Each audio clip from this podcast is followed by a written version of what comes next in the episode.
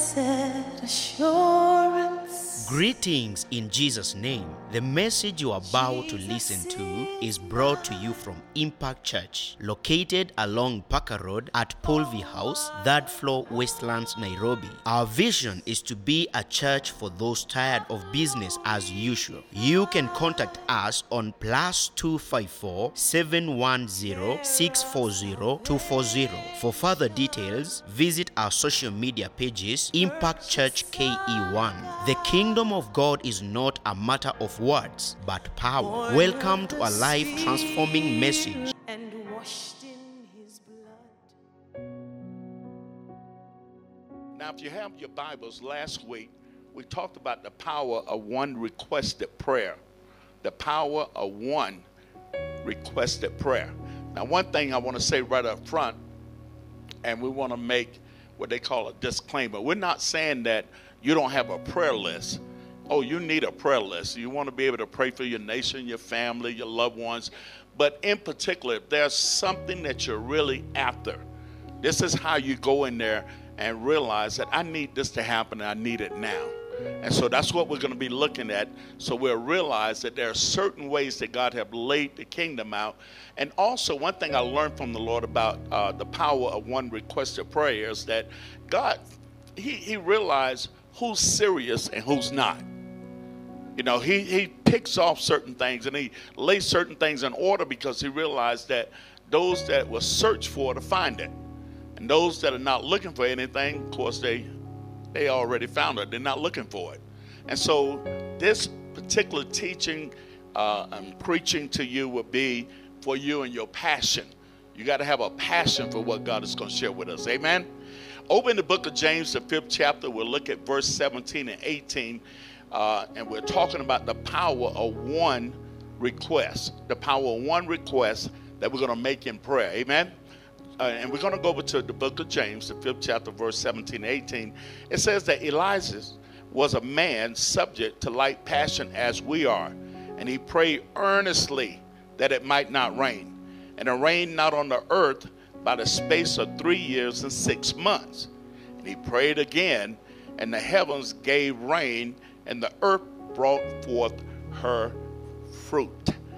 So far, we have seen the difference that the power of one request in prayer will make in the lives of God's people. Now, Elijah, he stopped it from raining for three and a half years. And sometimes we read these scriptures without thinking about what God is saying to us. It's like one day I was meditating on the Word of God, and it was talking about God created the heaven and the earth, and He did it in six days, and on the seventh day, He rests. Now, when I looked at it from that context, it seemed like six days, and you and I can go through six days, and then on the seventh day, it said that God, He took a break, He rests. But then when God spoke to the reality of what was going on, He said that in those six days, He said, one day to you is like a thousand years to me. And I stopped and I meditated and I said, do you realize when God created man, he spent 1,000 years developing us? It's something unique to us to spend that much time making a person. Now, you and I have never created anybody, but just think about it. If you spend a thousand years on one project, and then when you finished it, you say, That's good. There is so much power on the inside of you after 1,000 years of getting you ready you're ready to go forth and do something great. Amen? And so, three and a half years would be like 3,000 years to God that it didn't rain. Three and a half years, He stopped the rain. A man, not God, a man did this. And that's why God wants us to look in because, because He's telling us there are some things that you can do that will seem impossible to most people. He prayed and he prayed with passion. He had a deep seated spiritual drive. He had a request that he was after and he worked it. He didn't just play with it, he worked this thing in prayer. And we saw where Jesus prayed three different times as well. For those that was here last week, we went through this particular uh, insight and teaching how Christ prayed three different times, and he kept praying the same thing. He stayed on point. He knew what he was after. He didn't go in there and say, let me pray for the disciples. They over there sleep. No, he didn't get caught up with the outside. He got caught up on what he was after. He was talking about that cup that God had placed before him. He really wanted to know, do I have to take this cup? And he stayed at it until he realized the father told him, You got to drink it. That's the only way. The plan works this way. But he stayed at it, saying the same thing about Matthew's 26 44. Talked about the same prayer request. And then we looked at another one, Jabez. Jabez with the one prayer request. He wanted God to enlarge his coast. He realized something. I am nobody. I don't have no education. I don't have anybody that have willed me anything. I'm sitting over here looking like the last of the last of nobodies. And he went before the Lord and he asked the Lord, Can you enlarge my coast? He stayed after God. He stayed in prayer. He kept praying the same thing to God. Enlarge me. Make something with me. Make something happen with me. I don't want to be this ordinary person. I want to be extraordinary. Why did I come on this planet? Just to be me doing nothing. And the Bible said over in First Chronicle 4:10, and God granted him that which he requested. The man was after something. He granted him that which he requested. So it wasn't a whole bunch of things. It was one thing it was after. Enlarge my coast. Make me somebody. Make my habitation worth living in. Come on. Make me this person that can affect people, my family, my neighbors. Make me this person, God. And God, I'm going to grant you your request. Hallelujah, somebody. Then we saw blind Bartimaeus over and, and uh, well, he cried out to Jesus. And when he began to cry out to Jesus, he said, Jesus, have mercy on me. And many people charged him. They said, you know, you ought to be quiet, man, making all this noise. But the Bible says he cried the more. A great deal, not just a little bit. He went insane. He went crazy doing it. Jesus, Jesus, have mercy on me. Have mercy on me. And all of them was trying to get this guy, make him be quiet. He said, son of David, have mercy on me. He cried with an earnest passion. See, a lot of times we don't want to do things because a crowd is around us. We don't want people to see us. If we're sitting there praying over our meal or, or we having a prayer meeting, somebody say, "Oh, somebody in my family is sick." We don't want nobody to see us standing on the street corner praying with this person. But blind man say, "I don't care what you think about me because you see and I can't." I need my sight. I want what I want, not because you don't want me to have it. I want it because I need it.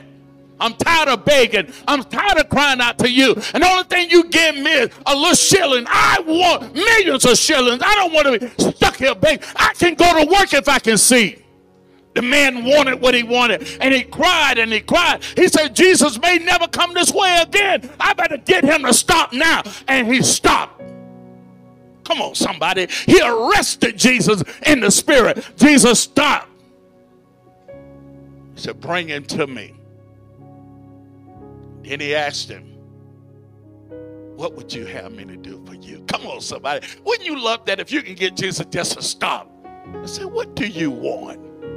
Hallelujah. And you know right up front what you've been crying about. You know what you really need to happen in your life. You know what you really need to happen in your family he stopped to answer that one request. The man said, I want my sight. What is that one thing you want? What is that one thing that you've been craving? What is that one thing you say, I gotta have this? While I'm on this planet, I gotta have it. I can't just be an ordinary nobody. Come on, somebody. Want this. I want it. I want it. And I want to know how to get it. And God, so I'm giving you instructions how to get to me and get what you're after. Hallelujah. And let me tell you something. Nobody else can do this for you but God. And you know that nobody's going to do it for you but God. That's why we stay in the Word of God. That's why we stay in prayer. That's why we come and worship God. That's why we get the Word and we read it. Why? We're looking at the clues behind how I can get in the presence of God and bring heaven inside of my situation. Somebody, come on, let's thank God for the Word of God. Amen. Hallelujah. Then we saw a Herod. Oh, no, we didn't go into this. I want to show you something about Herod. Now, he had killed James over in the book of Acts around the 12th chapter. He had already killed James. And now he saw that the people was pleased. Do you know people are pleased when they see you get afflicted? They want to see something bad happen to you, especially if you're enjoying the things of God. They'll say, Yeah, God's going to bring them down. Why? Because you won't come up? No, no, no, no. God ain't trying to bring us down. He's trying to bring all us up to another level in Him. Herod wanted to destroy Peter. And the scripture said that Peter was kept in prison, but prayer was made for him without ceasing of the church unto God over nights 12 and 5. Prayer was made without ceasing of the church unto God for him. They went into prayer. They didn't do like most church people. They didn't come together to do a whole bunch of stuff. They came together for one thing, and that was to pray to get Peter out of jail so they won't kill this guy. You know, in most churches, they'll be calling a meeting and say, hey, y'all, let's vote on this. And let, uh, why the man about to get his head cut off?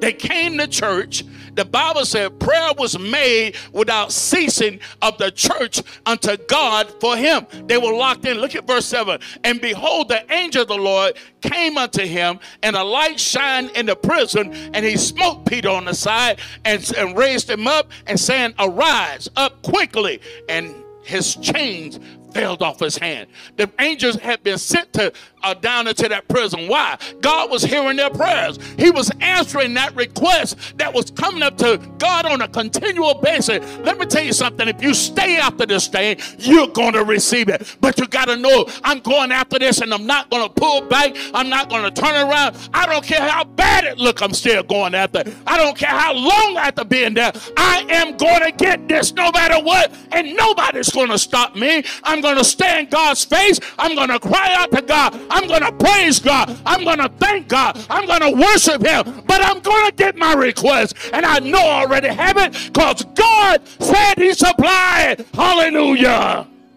Glory be to God. Church was in there. It was crying out. It's good to be in a church that know how to get on their knees.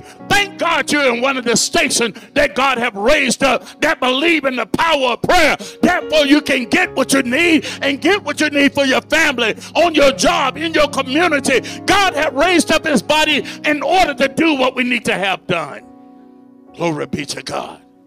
The government and all these other factions, they're not going to come through for us because they're not using the word of God word of God is the only way you're going to get out of here safely. Amen. The Bible said the angel told him to get up. Chains fell off in verse 11. And when Peter was come to himself, he said, Now I know. Now I know. That's what God wants you to say today. Now I know how to get it.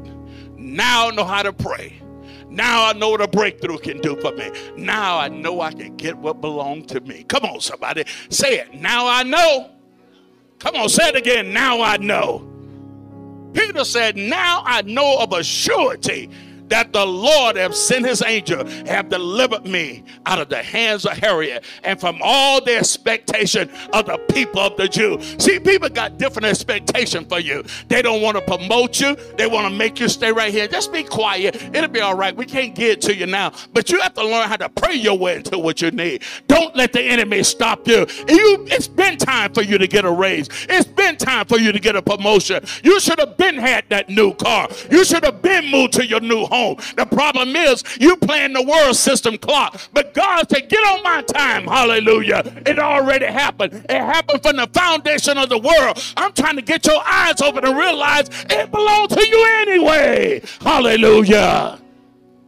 He said, now I know that God delivered me. It's time for you to know that God is answering your prayers. Come on, somebody. It's time for you to know your prayers have been there. Even as you're sitting here, God already networking for your breakthrough. Oh, come on, somebody. Glory be to God. I don't expect to come all the way to Kenya, go back to the U.S. and be the same person. That devil is a liar. I'm going back home because God sent me on a mission. And while I was out of town, he just like what y'all call Santa. He done came into our home and started doing some things. And said, when he come back, he's going to be surprised at what I did for. That's what you do when you travel. You come back, the family be waiting on you. Got things all set up for you. It might be a good meal. It might be a new outfit. But they did something because they appreciated what you went out to do. And when you got back, they want to let you know, we miss you. Hallelujah. And God's trying to say that to you when you leave out of the house of God and go back to your residence. I've already arranged some things. It's time to get promoted. It's time for a healing. It's time for a breakthrough. It is your season. Come on, tell God, thank you.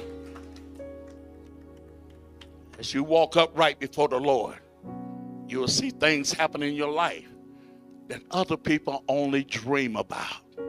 Come on, somebody. I used to be a dreamer. Boy, I left home and embarked in on the things of God. I would look at television.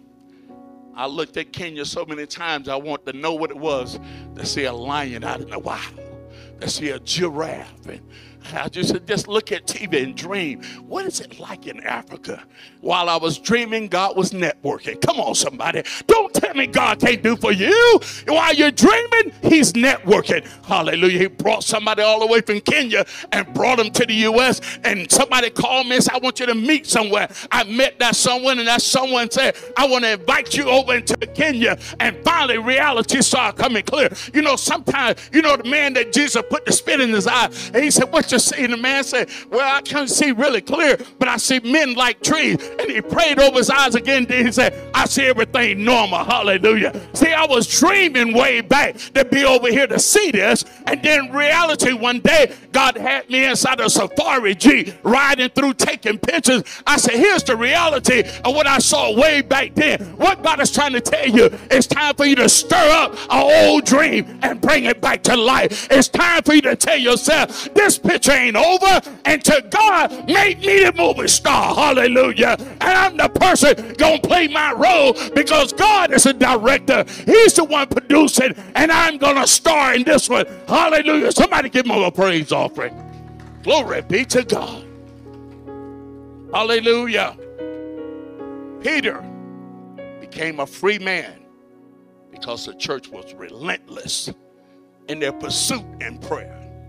They didn't give up on him. You know, some people quit on you, but they stayed in there. They said if he killed James, he gonna kill Peter.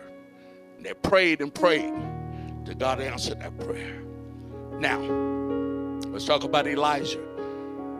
How Elijah operated in the power of one requested prayer. There was a woman that had come to a house one day and told that I think it was a Shunammite woman. When he got there, the lady said, I noticed that this guy always passed through here. Let's make a room for him. Let's help the man to God. So he wanted to sleep in the wrong place. And they built a room onto the housing. Elijah used to turn in there. One day he asked his prophet, his uh, armor bearer, he said, Hey, what is this lady missing? I mean, she blessed us. How can I bless her back? So Elijah, uh, servant, said, She don't have any kids. He said, Really? So the lady came to the door. He looked at her, and the anointing came on him. He said, Ah, thus says the Lord, this time next year, you're going to have a child. And the lady asked him, she said, I didn't ask you to lie to me. You know, some people lie to you to make you feel good when you come to church. But I, am here to tell you, I ain't got time to lie to you. I'm here to tell you the truth, the gospel truth. Amen. That's why I like to stay in the book. If we say it in the word of God, it's got to be true. I didn't make it up. We're going to read it to you. We're expounding what it's saying to you and keep on rolling. But the lady, she said, Don't lie to me. And Elijah said, You'll see this time next year. So she had a baby. And the child grew, and then one day they was out in the field working, and the child took sick, got a real bad headache. And then at verse 19, and he said unto her, after this child was sick, she started to like wrangle with him. What do you what he did? You came here to call my sins to bear or something? What are you doing? So he said to her, Give me this, give me that son. And he took him out of her bosom and carried him up to a loft where he abode and laid him upon his bed. He got the child up. While the lady was coming to him with the child, he kept looking. He said, God's not revealing it to me yet. He's not revealing. Sometimes, you know, you got to just wait until God go to work. Amen. And when the child got there, he realized what was going on. He told his servant, "Go in front of me, take my staff, and lay it on the bed, and put the child on top of it." See, now it seemed like this crazy. Looked like they would have said, "Take this child to go see the doctor," but God had another plan. Take my staff, lay it on the bed, and lay this child on top of it, and you go there, and I'll be behind you. Then Elijah came after he got there. The Bible said they and carried the man, carried him up to a loft where he abode, and laid him upon his bed. Now, in life, as believers, when you're dealing in the supernatural, and somebody dealing in the flesh, you got to learn how to take control of the situation. You can't let what they think move what God is telling you to do. Because a lot of times, God is speaking to you, and they're acting like the flesh act, and then you give in and go with the flesh. You can't do that. The flesh don't profit nothing. Let's stay with the word. You got to fight the good fight of faith in the spirit realm. And the Bible said at verse uh, 21, 1 Kings 17 21, and he stretched himself upon the child three times and cried unto the Lord and said, O Lord my God, I pray thee, let this child's soul come into him again. Verse 22, 1 Kings 17 22. And the Lord heard the voice of Elijah. And the Lord heard. See, if God hear you, he go answer you. That's what he told us over in the New Testament. If you know that he hear you, then you know you got your petition. You just got to know he heard you. And if he hear you like he did when the Jabez said, enlarge my coast, God granted it. Why? He heard him. He heard the blind man. That's why he stopped. If you penetrate into the realm of the spirit, God will hear you. And if he hear you, you got that request. Nobody can stop it. God will move heaven and earth and bring it to your living room if he have to. But he's going to bless you. You just need to get him to hear you. And the Lord heard the voice of Elijah. And the soul of the child came into him again and he revived. He woke up. Why? Because the word was on an assignment. Somebody understood the power of prayer. And the thing is, the heavens begin to hear. When you get God involved, something's going to happen. You can't stay the same. Church, pastor, listen, you can't stay the same. If you're going and you're driving in the spirit realm, you would never be the same church. You're already about to bust out of the scene. You will be forced to get out of here. Hallelujah. Because God's going to send faithful, dedicated, supporting people that change the house of God. This is God's kingdom, not our kingdom. We're just serving. We're just st- holding stand until God do the breakthroughs. Hallelujah. Somebody give him a praise offering. Hallelujah. God hear your voice. He can hear you crying. See, these people are doing this out of a passion. They're driven in their prayer room. They have great expectation. They're not just saying, Oh God, we thank you today for blessing us, me and my two, maybe four, and no more. No, it ain't one of those prayers. Notice everybody's crying. Everybody that we're talking about, they were determined. They had problems in front of them. And Jesus said, when you pray, believe that you receive. Receive them, and you shall have them. Now, we looked at Elijah. He prayed and he changed the whole environment. It stopped raining. We saw another prayer. The destiny, the fact that the destiny between you and heaven when Jesus was praying. Had he not gone through, we would be in trouble today. But we got a lively hope because of what he did. We saw the prayer of Jabez, which changed a lifestyle. You want your lifestyle to change? Come on now, think about it. One man changed the environment. Our Savior came along and changed our destiny. Jabez come along and changed the lifestyle. Blind Bartimaeus came along and changed the physical uh, uh, ailment that he had. He couldn't see. I'm showing you how prayer can go into different sectors. Then you got one a change that came from the church that changed the man's life. A death situation was sitting on this man. He was on death row. They were going to kill him. But prayer stopped that. Ah, come on, somebody. Prayer stop a lot of things if we get in there and get into it. And we see uh, how prayer brought a dead man back to life. That boy was graveyard dead. And Elijah went there and kept crying to God and kept crying to God and kept crying to God until the Bible said, and God heard him.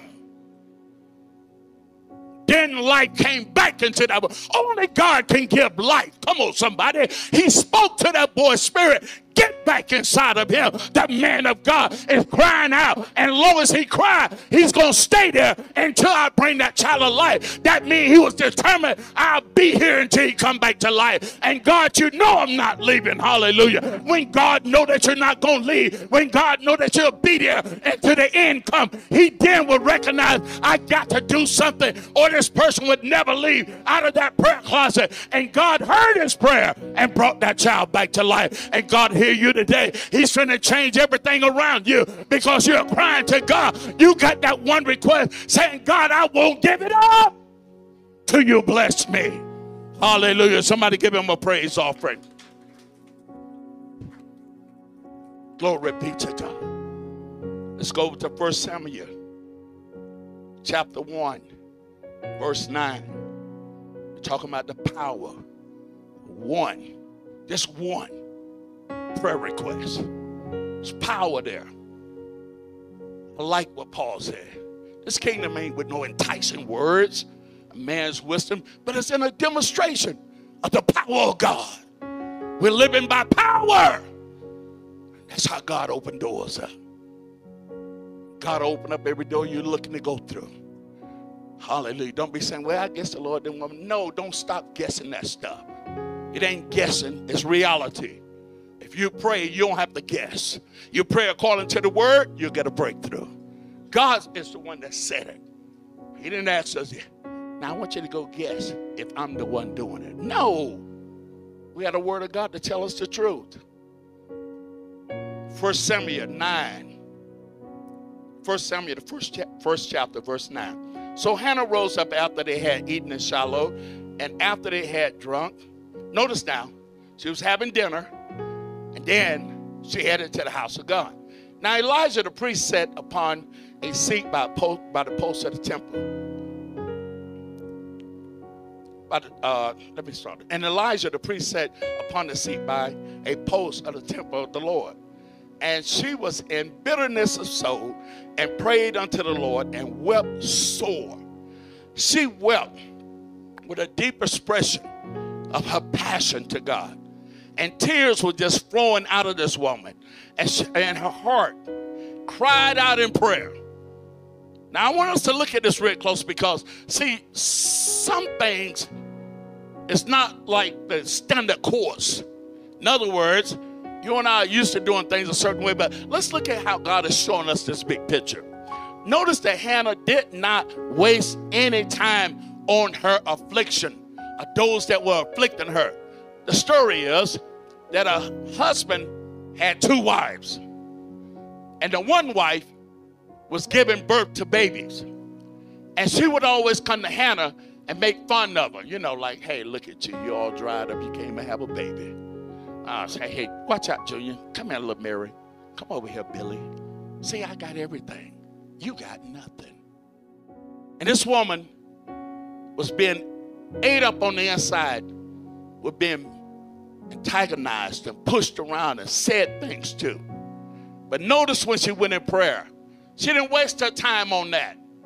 She didn't go to God saying, You know, God, people are picking on me. You know, God, they're saying bad things about me. That was not her prayer request. She was after something. Notice now that she was afflicted with wanting something. Not afflicted by who was trying to afflict her. She was afflicted by her desire. I want something from God. And I want God to remember me. I want him to hear my prayer. She was so focused with a driving passion that it made her look like she had been drinking. She was no doubt in prayer, just staggering around the altar, just crying to God. All sense of her natural was gone. She was so deep into the spirit that she didn't even know what her body was doing. She just knew what she had gotten to. And look at verse 11. We're talking here, 1 Samuel 9. We want to go down to verse 11. And she vowed the vow and said, O Lord of hosts, if thou would indeed look on the affliction of thy handmaid and remember me and not forget thy handmaid. Remember me and don't forget me. But we'll give unto thy handmaid a man child. Then I will give him unto the Lord all the days of his life, and there shall no razor come upon his head. Notice that Hannah put this power of prayer into action. She's now opening up her heart to God. What she really want from him. She not only made a request, but she made a covenant agreement with him while she made the request. She said, this thing was so powerful. It, to me, it's one of the most powerful prayers I've ever looked at in terms of a human switching things around. She went to God and told him, Look, I want to make a covenant agreement with you. And when she began to make this agreement with God, she was saying to herself, if God does something, and at this point in my life, I'm going to do something. In other words, I'm going to make a connection between both of us doing something. I'm just not going to rely on God to do something all by himself. I'm going to get involved too.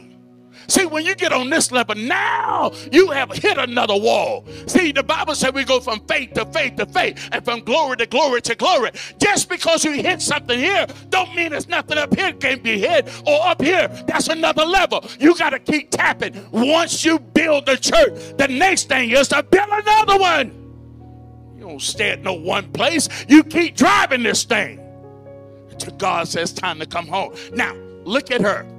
She's in the zone now. And what she started doing when she made this covenant agreement with God, she said, Now, if you give me a son, I'm going to turn around and give it right back to you. This is what we call the open heaven. Now you got God looking in and saying, Wait a minute. She's serious about this thing. And I'm going to get something out of it too. Come on. God even was going to receive something because she was just not saying, Give me, give me, my name is Jimmy. She was telling God, I'm going to give you something. Come on, somebody.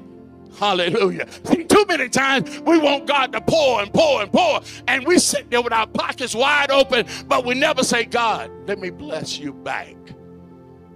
Some of us hard to give up a praise, hard to give up worship.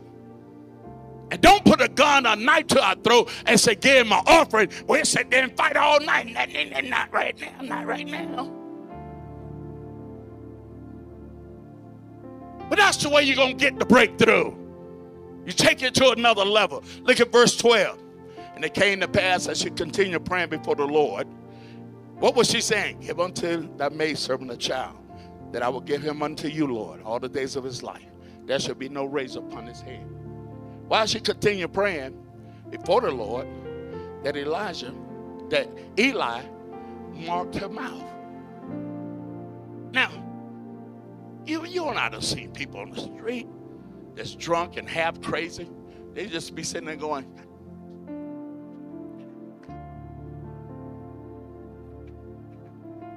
we say, look, he's crazy. Well, Eli thought the same thing. This woman got to be drunk. Who was standing in the house of God to go,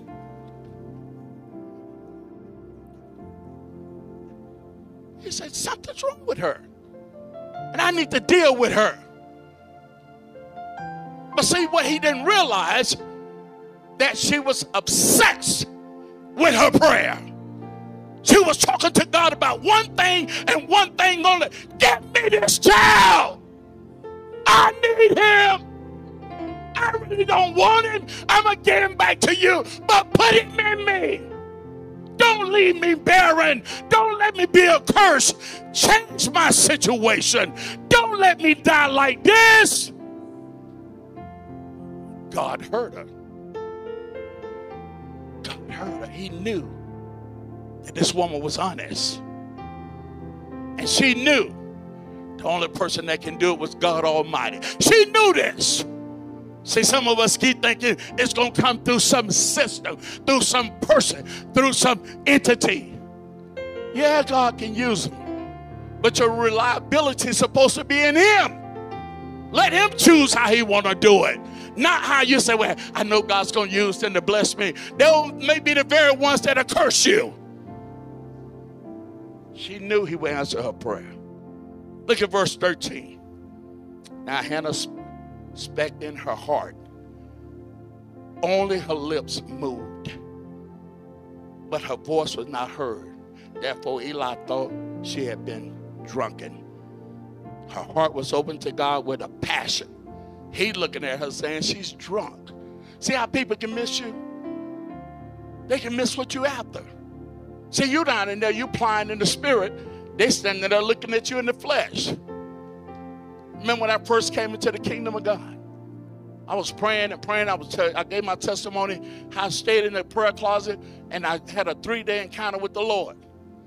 I came around my family had been in the military. The first thing they wanted to equate is that they don't put some gas on him. He's gone crazy. Because I, I was praying on another level. They saw me doing stuff in the spirit realm and they equated it to something's wrong with him. They messed him up. Maybe we should get him over to the doctor. They come to me talking to me like there's some head shrink. Now, you want to sit down and explain to us why you keep uh, crawling up in that prayer closet? And, and, then I was staying with my brother. He messed around and came in the room one morning. I was still in the closet. I'd been in there all night long. He came in there and looked at the room like, oh, I don't even see it.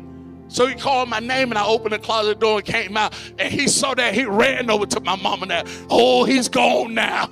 He's sleeping in the closet. It's like he's hiding from the enemy. Something's wrong with that boy. We need to get some help for him. But what he didn't realize, the helper had already showed up. He ain't come in the prayer closet and start telling me the future of where I'll be at today. And when my brother finally saw the future in, he kept trying to brag to everybody, I was there when it happened. No, you was there trying to lock me up. You didn't realize that God had put his hand on me until after he saw the proof. And then he wanted to brag about he was there. But the first beginning was lock him up.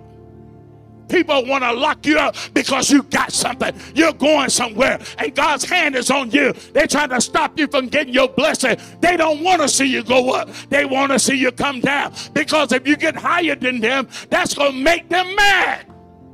But get them mad anyway and go up there. Hallelujah. Give God a praise offering.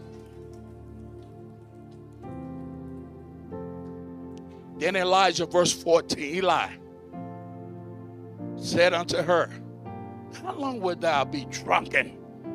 Put away that wine from thee. Hannah answered him, said, No, my Lord. I'm a woman of, of a sorrowful heart haven't drunk neither wine nor strong drink, but have poured out my soul before the Lord. See, this is a whole new level. Even the priest couldn't recognize it. Because you know what he was busy doing? Nothing. His job was just hanging around, waiting to the sacrifice, waiting to light another candle. Just old religious churchgoer. Ain't got nothing to do with nothing, but don't want you to go nowhere. You have to watch certain people because they watching you. As soon as they think you're going to make one step, they trying to trip you. Come on, where you going, girl?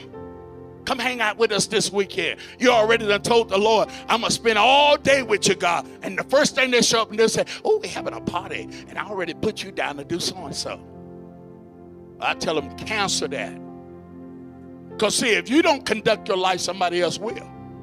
Come on, I say, if you don't conduct your life, the devil gonna send somebody else to stop you from doing what God called you to do. That's why he's called the power of darkness. He don't want you to see the light. Once you see the light, you out of the box. Hallelujah. Your anointing will flow and go. Whatever God do, he say he do it forever. That anointing that came on me and my wife years ago is still sitting on us. We broke through and God started pouring it in there. Why? Because we want more of it. We hunger for more. We drive for more. That's what God wants all us to do.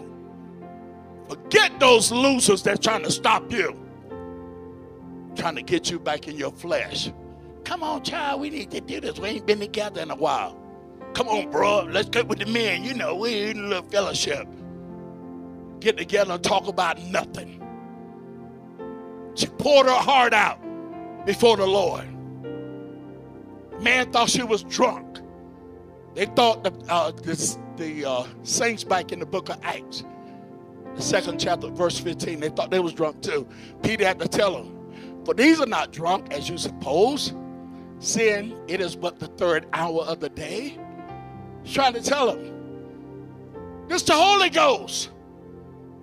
This God's power. And when the power come on you, oh, you don't know what you might do.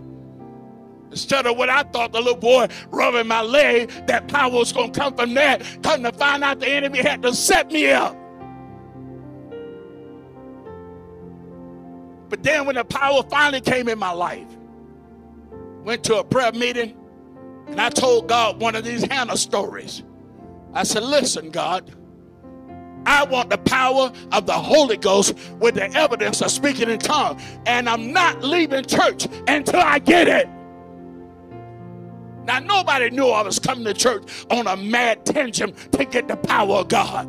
I drove up in there like a normal person. I walked in there with my Bible like a normal person. But something on the inside was brewing inside of me. I wanted that anointing. I saw the power of God. I wanted it. I wanted it. I wanted it. I kept. I got tired of reading Acts, and the power of God came on them, and this happened. The power. I said, "Where's this power?" And I got to church that night and they said, Hey, come on up. We're going to have prayer first. I started praying and praying and praying. And then after a while, I felt somebody tapping me on the shoulder. Okay, bro, prayer's over. I dropped on my knees. I said, Before I leave this altar, you're going to drag me off it. Bro ain't leaving. Hallelujah. Bro came for something. I want the power of the Holy Ghost. And the only thing I was doing was saying, Thank you for it, God. Thank you for it. He knew what I wanted. I sat there and I kept praising God. And after a while to pray, the preacher, he's kind of like, oh, I don't know what to do with him. Hey, let's praise God, church. So the people praised God for a while. They got tired. I heard them dying off in the background. But I kept saying, thank you, thank you, thank you. I thank you for it, God. I thank you. Then after that, I said, let's praise God again. They went up again. Thank you, thank you. And then something broke. Something happened in that church all of a sudden it sounded like the door slammed. Bam! And everybody in the room started hollering. There was a fog that came in the church, and they started running around the church. And the Holy Ghost, I heard him very distinctly. He said, You want me to baptize you? And I'm talking in my head, I'm saying yes, and saying thank you at the same time. He said, Well, here it is. He dropped the anointing on me. All of a sudden, tongues came out of my mouth, and I started to then he said to me while I was speaking in tongues, he said, Say something in English if you can. And I tried to say, Hey y'all, hey y'all, I got the baptism. But the word kept coming out.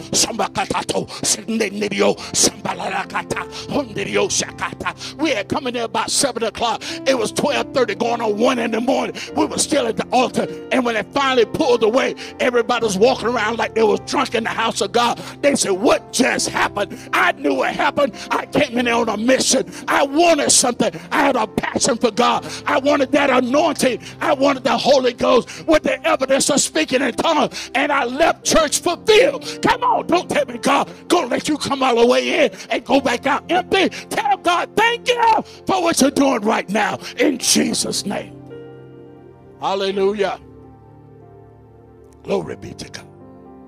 Glory be to God. Excuse me. Hannah poured out her soul before the Lord. There's a depth in the things of God. There's depths that we have to go to if we want what God is trying to give us. We have to reach into the deep resuscitation. I mean, you got to go deep into God. And you got to pull. And you got to pull. You got to push. You got to push like all you mothers know how it is. That baby ain't going to come just because you say, come on out. Whoever you are, they don't come out like that. Everybody know in order to get new life, you got to push in order for it to happen. If there's no pushing and there's no pain behind it, you won't get the gain. The baby won't come. That's why they say, come on now, you got to do it. Push. And that's what God is saying to you today. Get in my prayer closet and push and dig and believe and scream. Go ahead and scream out to me till you get what you're after. In other words, you got to get to a place that you start reviving those things that seem to be dead around you. Come on. Your wallet sitting there laying like it's in some morgue somewhere. It ain't producing nothing. You lay your hands on. I thought the preacher was crazy when he came to church. Said, take your wallet out and prophesy to it. Prophesy to my wallet. I'm a new believer. He said, prophesy to it. It's okay. Give me some money. with no passion behind it. But the more I stayed broke, passion started coming in. Not only was I prophesying to it, I took my wallet and I threw it away. I said, You sorry piece of leather. You haven't fulfilled nothing I said to you. I slung that thing out of my life. To this very day, I don't even have a wallet. You know why? Because it wasn't doing what I told it to do. Some things you had to get out of your life. When they're gone dead, bury them. After that, I started telling God, I believe what you said. And a preacher came in, anointed a $1 bill, and said, Never spend it. It will track other money to you all the days of your life. I still had a bill, and I told the story still to this very day. Money steady flow. I don't need no wallet for no. See, it wasn't big enough to hold what God was doing anyway. Come on. That little tiny thing, it can only take a few dollars. I wanted mega dollars. Come on, somebody. And God got had me to throw it away. Every time I pulled my dad in my pocket, he said, You need a wallet. I look at him like, You need a revelation. That wallet ain't doing nothing for me. What matters is the bank There's that's holding my wallet. Come on. And when you get the bank to hold it, then you just hit the ATM and say, Give it to me. At least I tear you up. You need a revival. You need revival around you. You need to start laying your hands on everything in your house lay it on your bedroom. You got a husband and wife that won't act right. Go in there and pray over their clothes and bless their shoes and walk around and say, You're going to change because I changed. Hallelujah. We're going to walk in this together. We're going to lay hands on your kids' clothes and lay it on their bed and lay it on, on the walls in their room. Come on, the anointed know how to arrest people. Hallelujah. Don't drive them crazy, fussing at them every day. You get in the spirit realm, they'll come home one day. Yeah, mama, something happened to me. You're going to say, well, tell me about it. I saw a vision. God can reach young people too. Hallelujah. Let's go back to First Samuel, the first chapter, verse 19. And she rose up in the morning and worshiped before the Lord. And returned and came to the house to Ramah and Elkanah knew Hannah, his wife, and the Lord remembered her. She cried and cried, and the Bible said, the Lord remembered her. Wherefore it came to pass when the time was come about, Hannah had conceived that she bore a son and called his name Samuel, saying, Because I have asked him of the Lord. She remembered, I asked God for this. It's am I doing. He brought the child there. She got up to the house of God, if you notice. And she worshiped. She made sure she did all the things right. Get to the house. Worship is important. So you can let God know, I'm here to worship you. Go home and worship God. When you're riding down the road, worship God. Keep God as the center of your worship. Hallelujah. See, many have had miscarriages to their prayers because they misunderstand the power of worship. You don't slip nothing in on God. He want to know if you love him and revere him. He want to know that you appreciate what he's doing in your life. That's what worship is all about. You're telling God, you're the greatest. You're my king. You're my creator. You're my everything. And I worship you. I worship you.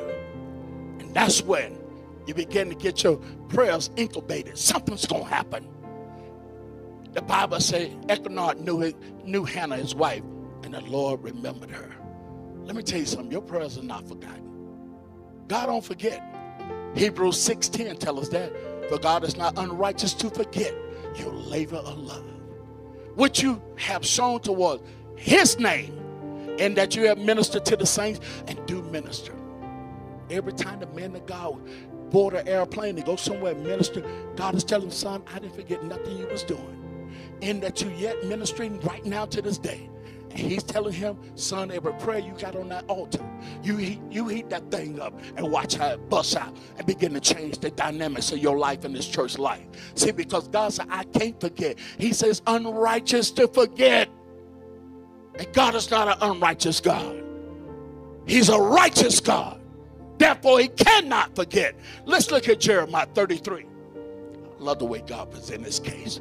Jeremiah 33, verse 20 and 21. Thus says the Lord, if you can break my covenant of the day and my covenant of the night, and that shall not be day and night in this season. Jeremiah 33 and verse 21.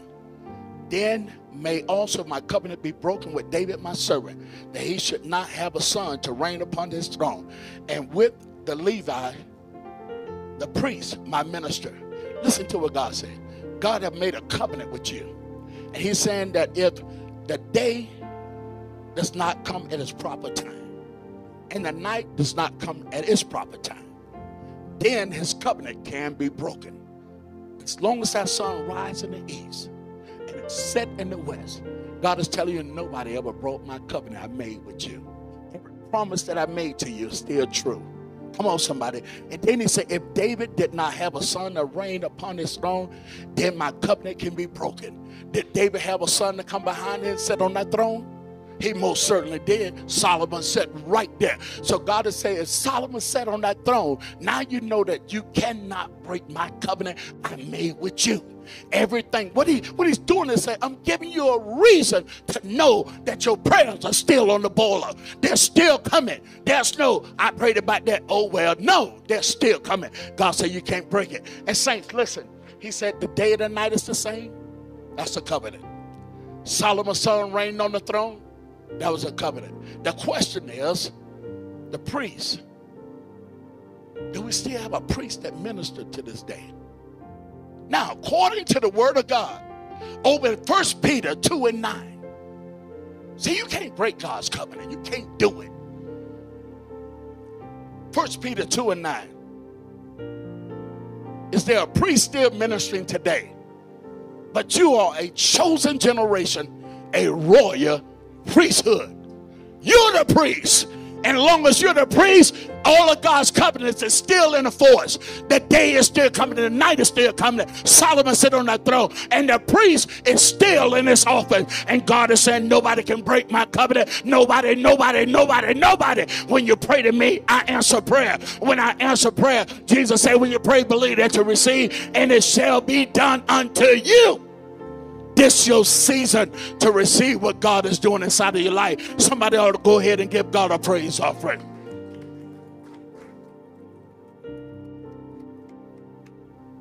Told us also in Psalms 89 34, my covenant would I not break nor alter the things that have gone out of my lips. First Samuel 1 and 20, wherefore it came to pass when the time was come about Hannah, after Hannah had conceived, that she bare a son to call his name Samuel, saying, Because I've asked him of the Lord. It's time for some of y'all to get birth. It's time for you to go ahead and give birth to what you've been believing God for. You ought to tell God, I'm in the last trimester. You got to get this thing out of me. Come on, somebody. And when you start believing what God tell you, you'll know something about to happen. I remember one night I left the country and I was up in Canada and I was driving in the night. And my mother was sitting in the front seat with me. And I said, Mom, I said, something is going on. She looked at me like, what? Now we out of the country in another country, she looking at me. I'm saying something's going on, and I know she's thinking the words. I said, "It's not what you think." She said, "What?" I said, "I feel something coming out of me." She said, "What do you mean, something coming out of you? You about to throw up or something?" No, no, no, no. I'm I'm about to give birth to something. Give birth to them. You do. You give birth to something? I said, "Mom, it's coming. I can feel it coming out of me." And after she said, Well, what is it? I said, It's a church. It's a church trying to come out of me. Now, the reason why I shared that with her, because a prophet had came to my house one day. I picked him up, and, and he was going to come to the church and minister. And the pastor told me at the time when I picked him up, he said, I don't have everything together yet, because uh, I was expecting him tomorrow. He came to town a day early, and he had uh, got his hotel room for the day after. So I said, no problem. You can stay at my house. I got an open room there. I brought the guy in my house. See, it was God was doing a setup. I brought the prophet in my house. He was in the room. We spent the night. So the next day, when it was time for us to go to church, I told him, I said, all right, I'll drive you over to the church. He got up and on his way out the front door, he said, ah, thus says the Lord.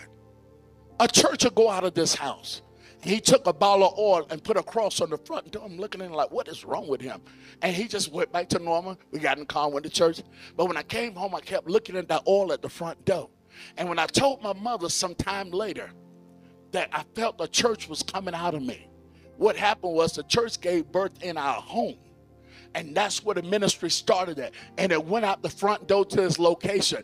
And God made me remember. Remember, I sent the man of God to tell you that it was time for you to give birth to something. That's what God's telling you now. It's time for you to give birth to the thing that you thought had died. But God had revived that thing. It's alive and well on the inside of you. And don't you let that devil lie to you. You tell yourself, I'm finished. Step into this anointing. I'm going to let God do what he said he was going to do. I'm going to let God go ahead and finish this job. And the Bible say when Hannah weaned that boy, she took him up to the house of God with three bullocks and an ephah of flour and a bottle of wine and brought him unto the house of the Lord in Shiloh. And the child was young. Let me tell you something. God said, my covenant would I not break nor alter the things that have gone out of my lips. Saints, you're never going to change what God have determined he's going to do for you. The the only thing gonna stop it from happening is you do nothing. But if you put your foot down on the pedal and say, God, I'm coming after you. I'm coming after my life. I'm coming after my purpose. I'm coming after my direction in the spirit realm. God said, I've been waiting on you to show up. I put my spirit out on you. He said, in the last day, I'll pour my uh, spirit out on all the flesh. Hallelujah. And then I'll let the anointing come on you. You'll be a walking testimony in front of people that never thought it would happen. You ought to be glad glad today that God have called you in to the house of God and says your season it's time to give birth. It's time to bring something alive. It's time to bring enlarge your coast. It's time for you to open up your blinded eyes. It's time for you to walk into life. It's a new life you're gonna live. Go ahead and give God a praise offering up in here. Hallelujah. I want to thank the pastor for giving me the opportunity to come here and share with you the power of one prayer. And we've seen a host of them. You know, I still got a whole bunch more. One requested prayers. They're all through the Bible. God is telling us something. You really need it. Lock in like Hannah did. And you go after me till you get the breakthrough. Be like the prophet. Lay on that till you hear him sneeze again. Come on, somebody. Be like the church that prayed so the man wouldn't go on death row and die because the church laid back and did nothing. We can turn a lot of things. We can upend a lot of the devil's mess. But we got to learn how to say, God, here I am. Use me. And I guarantee if you ever say it to him, you in for a unique awakening because God like to use people. And that's what Elijah, uh, uh, no, not Elijah, what man Isaiah said. He said, I saw the Lord. He was high and lifted up. And his train filled the temple. What was so unique about what Isaiah said he saw? Isaiah was sitting up on the, on the king that was doing everything unique. And his vision had been caught up on the power of a king. But when the king died, Isaiah said, I saw the Lord. That's when he realized it was never him. My vision was out of focus. He said, I saw the Lord. He was high and lifted up, and his train filled the temple. And that's when God put the request in. He said, Who would go for me? And Isaiah said, Here I am. Send me. That's what you ought to be saying today. Here I am, Lord. Send me. I'm ready. And see, God knew he wasn't ready. That's why he took the coal and put it on his tongue. He said, I got to clean you up. Let God do his job. But just tell him, send me anyway. The harvest is white, the labors are few. Send me. God said, I'll clean you up. Get you out there. And that prophet became one of the greatest prophets we have in Scripture. The eagle eye prophet looked all the way into the future and saw us coming. God can do something with you that no man can ever do. Let's thank God for the word of God. Amen. Hallelujah.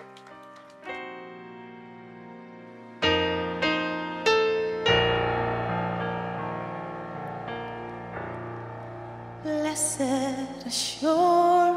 The message is brought to you from Impact Church, located along Parker Road at Polvi House, third floor, Westlands, Nairobi. Our vision is to be a church for those tired of business as usual. You can contact us on plus 254 710 640 240. For further details, visit our social media pages Impact Church KE1. The kingdom of God is not a matter of words, but power.